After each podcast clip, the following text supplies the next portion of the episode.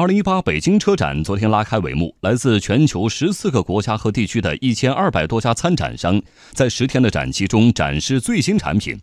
随着中国汽车行业扩大开放，越来越多国际品牌瞄准中国市场。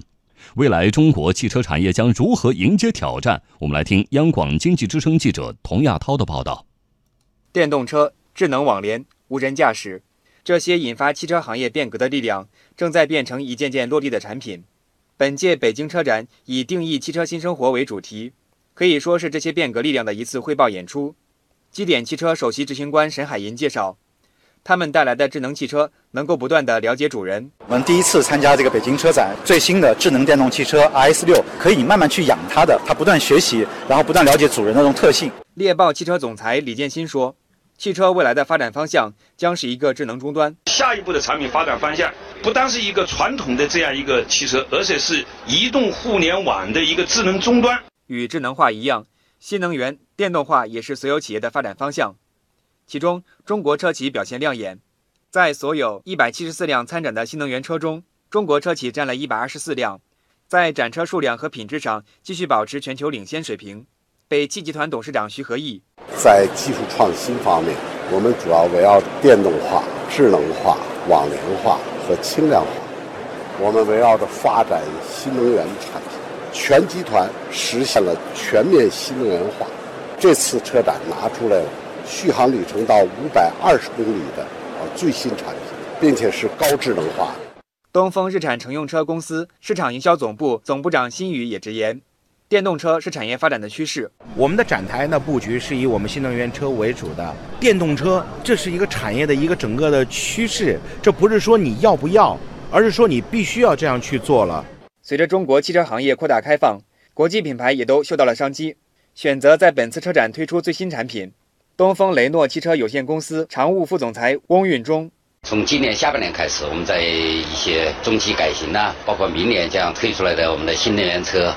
啊，包括我们的下一代的新车型这个方面，在自动驾驶、互联网方面都会得到体现。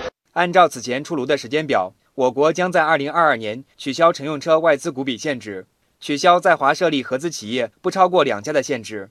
工信部昨天也表示，正在配合有关部门研究制定相当幅度降低汽车进口关税的政策，并尽快发布。关税下调势必会导致进口车价格的降低。会不会对自主品牌车形成压力呢？全国乘用车市场信息联席会秘书长崔东树认为，降低关税是挑战，更是机遇，让国产自主品牌在竞争中不断壮大。开放竞争之后，使国内外在部分产品上实现了一个相对的短兵相接，这样的话对国内产品的竞争力的提升有巨大促进作用。而中国产品的竞争力实际上是在竞争中培育出来的，促进我们产业更高质量发展。崔东树认为。中国品牌汽车作为后起之秀，更应该苦练内功。正如本次北京车展上车企们所展示的，智能网联汽车和新能源汽车是中国品牌向上突破的窗口。国际车企由于保护他自己传统行业的利润，在这块发展的不积极，给我们创造一个良好的一个机会。这种发展电动化是一个大的趋势，促进整个中国汽车市场的竞争力提升，是一个很好的一个帮助。